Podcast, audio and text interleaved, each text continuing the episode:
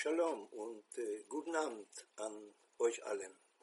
Ich wollte euch diesmal ganz kurz ein kleines Erlebnis erzählen, äh, etwas, was zu tun hat, vielleicht unter dem Titel Das Verhältnis der Grünen mit Israel im Wandel der Zeit. Einfach eine kurze persönliche Geschichte.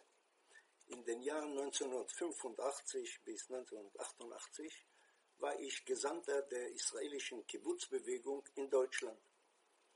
Unter anderem habe ich mehrere Bundestagsabgeordnete kennengelernt und sogar eine Freundschaft bereits seit 1981 mit äh, Johannes Rau, dem Ministerpräsidenten von Nordrhein-Westfalen gehabt.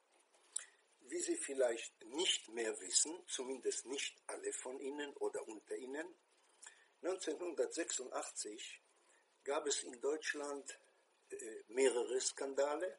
Ein Skandal war die sogenannte Historikergeschichte. Da ging es um das Verhältnis Deutschland und die Geschichte Deutschlands und Juden und Israel. Aber ich spreche von was völlig anderem.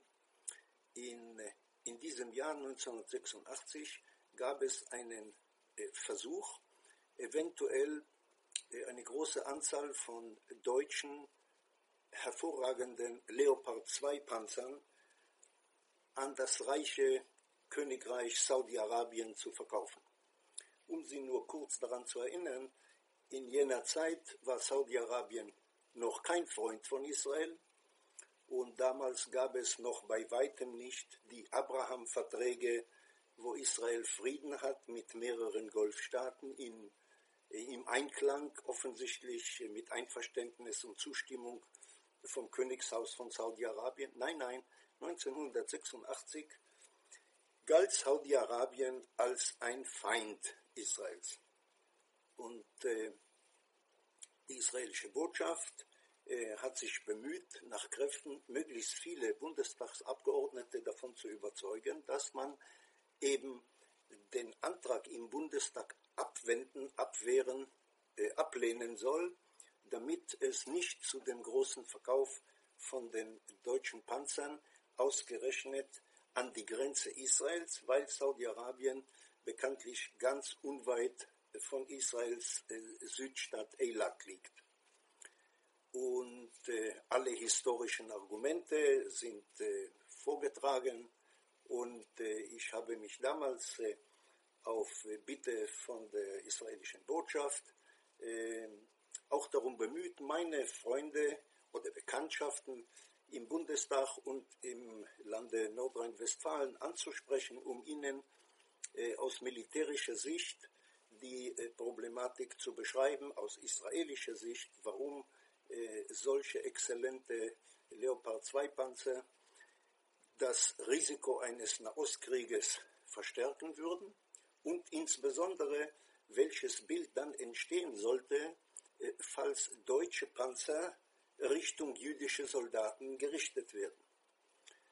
Und äh, wir haben uns getroffen, mehrere wichtige Vertreter Israels, äh, zum Teil, die ich be begleitet habe, unter anderem oft auch, um als Übersetzer zu dienen. Aber äh, auch einige habe ich auch äh, privat unter vier Augen äh, getroffen, mehrere von ihnen. Und da ich äh, erst äh, äh, ein paar Jahre vorher aus dem aktiven Militärdienst als Offizier ausgeschieden bin, konnte ich mich zu dem Thema auch fachgerecht artikulieren. Jedenfalls, wir haben unter anderem den Bundestagsvizepräsidenten Heinz Westphal getroffen von der SPD, die Annemarie Renger, Vizepräsidentin im Bundestag. Wir haben auch die Vizepräsidentin seitens der FDP, die Frau Hambrücher, äh, gesprochen. Wir haben uns mit äh, Hans Wischnewski getroffen. Wir haben uns mit Johannes Rau getroffen und mit einigen seiner Vertrauensleuten. Ich lasse im Moment die Namen beiseite. Jedenfalls, wir haben den besten Versuch unternommen, möglichst alle äh, Bundestagsabgeordnete abzuklappern, die potenziell für Israel zu gewinnen wären. Das waren von der CDU, von der CSU, insbesondere von der SPD und äh, auch von der FDP. Damals gab es bereits relativ frisch gebacken äh, auch äh, Abgeordnete der Grünen äh, im Bundestag. Und aufgrund der Reise früher von Joschka Fischer nach Algerien, nach der Entführung der El Al-Maschine äh, dorthin äh, und aufgrund noch weiterer relativ antiamerikanischer Ausdrücke, haben wir interessanterweise gedacht, Mensch, bei den Grünen brauchen wir nicht so viel Anstrengung investieren, schade um die Zeit, dort können wir wahrscheinlich nicht so viel bewegen. Gut, auf jeden Fall, der Tag der Bundestagsdebatte rückt äh, näher. Interessanterweise, ein großer Freund Israels war der DGB äh, Michael Goyenich ein ganz hervorragender äh, Gewerkschaftler, der für die Arbeitnehmer in Deutschland äh, Großes erzielt hat mit einem angenehmen Ton. Äh, die Stimmung von Johannes Rau mit Versöhnen statt Spalten äh, hat eine Ausstrahlung gehabt. Michael Goyenich war wirklich eine Person, die geachtet wurde auf Seiten der Industrieverbände, auf der Arbeitgeber, auf Seiten der Gewerkschaftler sowieso. Äh, ein wunderbarer Mann. Und schauen Sie, interessanterweise hat die Industrie, hauptsächlich in Süddeutschland, wie sagt man mit anderen Worten, hauptsächlich in Bayern, die für die Geschäfte mit dem Leopard aus verständlichen Gründen plädiert hat, ausgerechnet diese Industrie hat das Argument gebracht, sie braucht unbedingt diese Bestellungen aus Saudi-Arabien, damit sie auf jeden Fall die Arbeitsplätze absichern kann. Nun, Arbeitsplätze ist ja ein äh, unschlagbares Argument, dagegen kann man nichts einwenden. Aber stellen Sie sich vor, ausgerechnet die Führung des Deutschen Gewerkschaftsbundes war damals eine ethisch-moralische äh, Führung einer Gewerkschaftsorganisation mit einer Haltung, mit einem Rückgrat bewundernswert. Und Sie haben gesagt, Arbeitsplätze sind eine heilige Angelegenheit und man muss Arbeitsplätze sichern. Aber es kann doch nicht sein, dass man in Deutschland wieder einmal Arbeitsplätze damit absichern soll oder schaffen soll, dass man auf Juden schießt. Da hat sich die DGB-Führung gegen dieses äh, unschlagbare äh, Argument der äh, Panzerindustrie gewandt und hat gesagt, nicht mit uns. Und das war natürlich eine großartige Einstellung. Das hat auch in Israel einen tiefen Eindruck hinterlassen. Man sprach damals, äh, wie sagt man, mit gutem Grund von einem neuen Deutschland was soll ich Ihnen sagen? Es rückt der Tag nahe, dann kommt der Abend der oder der Nachmittag der Bundestagsdebatte. Äh, soll man äh, den Verkauf von Leopardpanzern äh, an dieses Konfliktgebiet äh, zulassen oder auch nicht?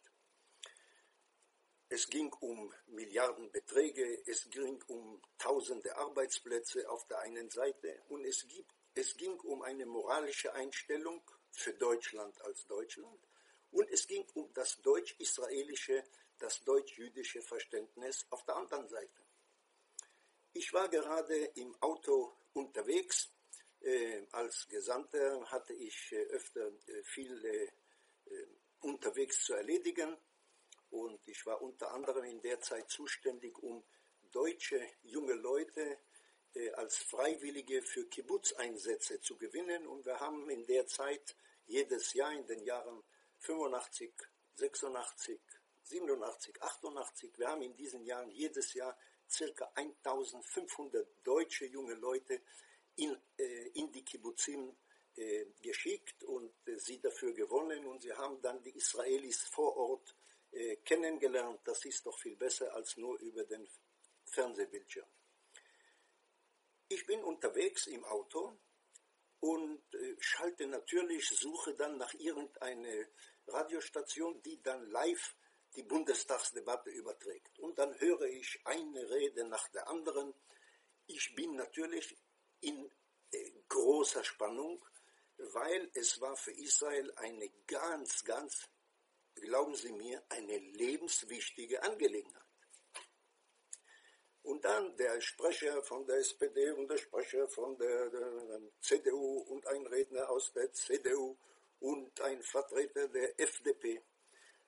Und dann höre ich, es soll eine junge Frau äh, von den Grünen äh, sprechen. Habe ich mir gesagt, Mensch, Ari, du bist alleine hier im Auto, niemand sieht es. Musst du dir das wirklich antun, noch die Rede einer grünen Abgeordneten hören, die wird doch bestimmt nicht für Israel sein.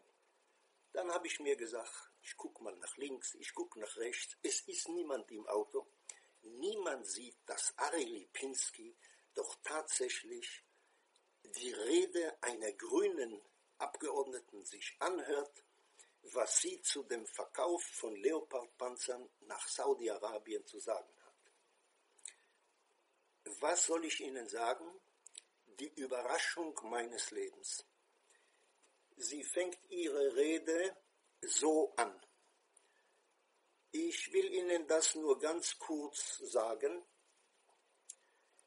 Wer Panzer gegen Israel verkauft, hat es mit mir persönlich zu tun.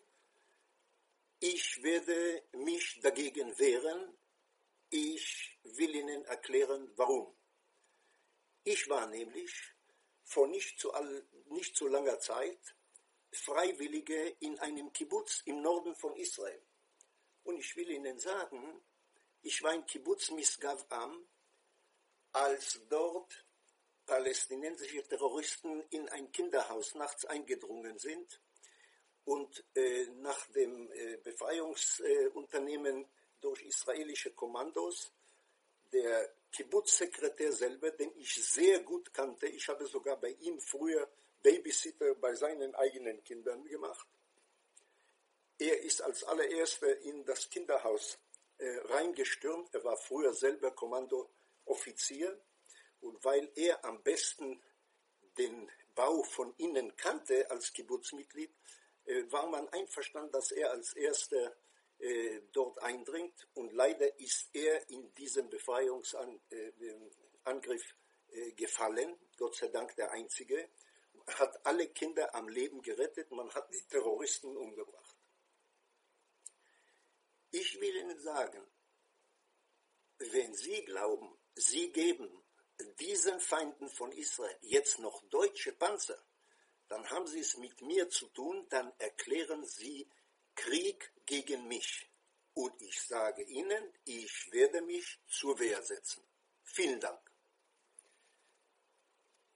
Was soll ich Ihnen sagen? Eine kurze Rede, so eindrucksvoll, menschlich so authentisch, eine hochanständige Frau. Ich weiß, zu der Zeit gab es drei sehr berühmte äh, Bundestagsabgeordnete. Es war die Antje Vollmar, es war die äh, Christa äh, Nichols und es war die Petra Kelly. Ich kann Ihnen im Moment nicht sagen, ob das die Antje Vollmar war.